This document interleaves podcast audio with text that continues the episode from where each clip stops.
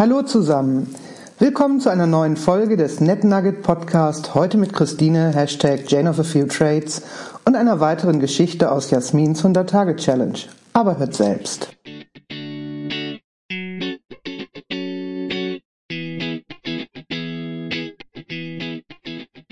Gestern hatte ich eine heiße Diskussion über Impulskontrolle im realen Leben. Impulskontrolle ist die Fähigkeit, körperliche und emotionale Bedürfnisse zurückzustecken, um diese gar nicht oder zu einem späteren Zeitpunkt zu erfüllen. Konkret ging es darum, ob man beim Einkaufen eher hungrig oder satt sein sollte, damit man ohne Hänger alles nach Hause bringen könnte.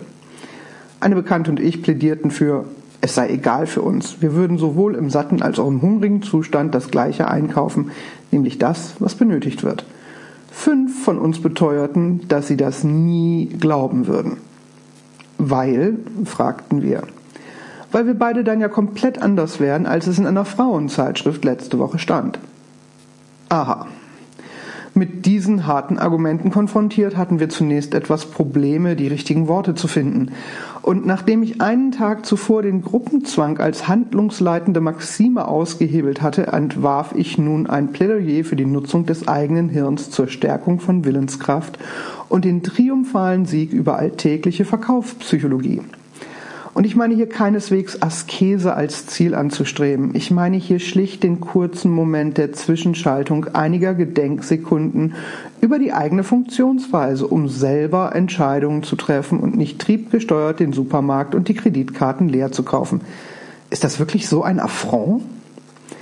Doch, das war es. Alleine die Tatsache, dass wir uns eher Nachkauflisten in unser Handy tippen und keine Einkaufslisten machten, wurde schon geradezu als über-Ich gesteuerte. Hätte man auch gerade in einer Zeitschrift der Apotheken gelesen als Fachwort. Haushaltsstaatsräson und zwanghaft eingeteilt. Und dass ich, wenn ich wirklich vor Hunger bereit wäre, jemanden anzufallen, erstmal etwas Warmes trinke oder kurz einhalte, um mir ein Brötchen oder ein Minütchen Seelenruhe zu gönnen, wurde als Übervernunft verworfen. Ich warf ein, dass ich eigentlich im Gegenteil meinem Hungergefühl dabei eher nachgebe, als meine Gegenüber es tun würden. Es wäre eine spontane Bedürfnisbefriedigung und weniger ein Kompensationsverhalten oder ein Aufschub von Befriedigung und schon gar nicht beides zusammen, ob das auch in ihrer Frauenzeitschrift gestanden hätte. Was ich mir nicht vorstellen konnte, da ich die selber oft beim Zugfahren zum Entspannen lese und stets erfreut bin über einige doch weitgehend aufgeklärte Beiträge. Was ich damit sagen wolle, schoss mein Schaf zurück.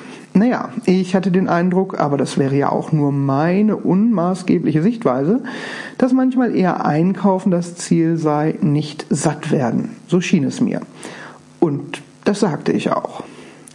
Der kurze Moment des Nachdenkens meines Gegenübers wurde leider nicht genutzt, um einen Moment der Erleuchtung und Befreiung zu genießen, sondern um folgendes vernichtende Verbalattentat gegen uns zu schmieden. Naja, wenn man alles besser weiß als Psychologieautorinnen, dann muss man sich ja nicht wundern, wenn man keine Freunde hat.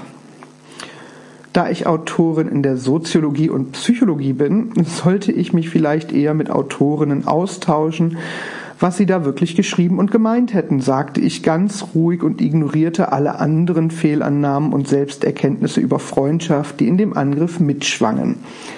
In Netzwerken ist nämlich nicht nur der Gruppenzwang eine zu bewältigende Herausforderung, sondern auch der Bedürfniszwang und dessen Manipulationsmöglichkeit durch Verkaufspsychologie. Noch ein Schlückchen Markentee?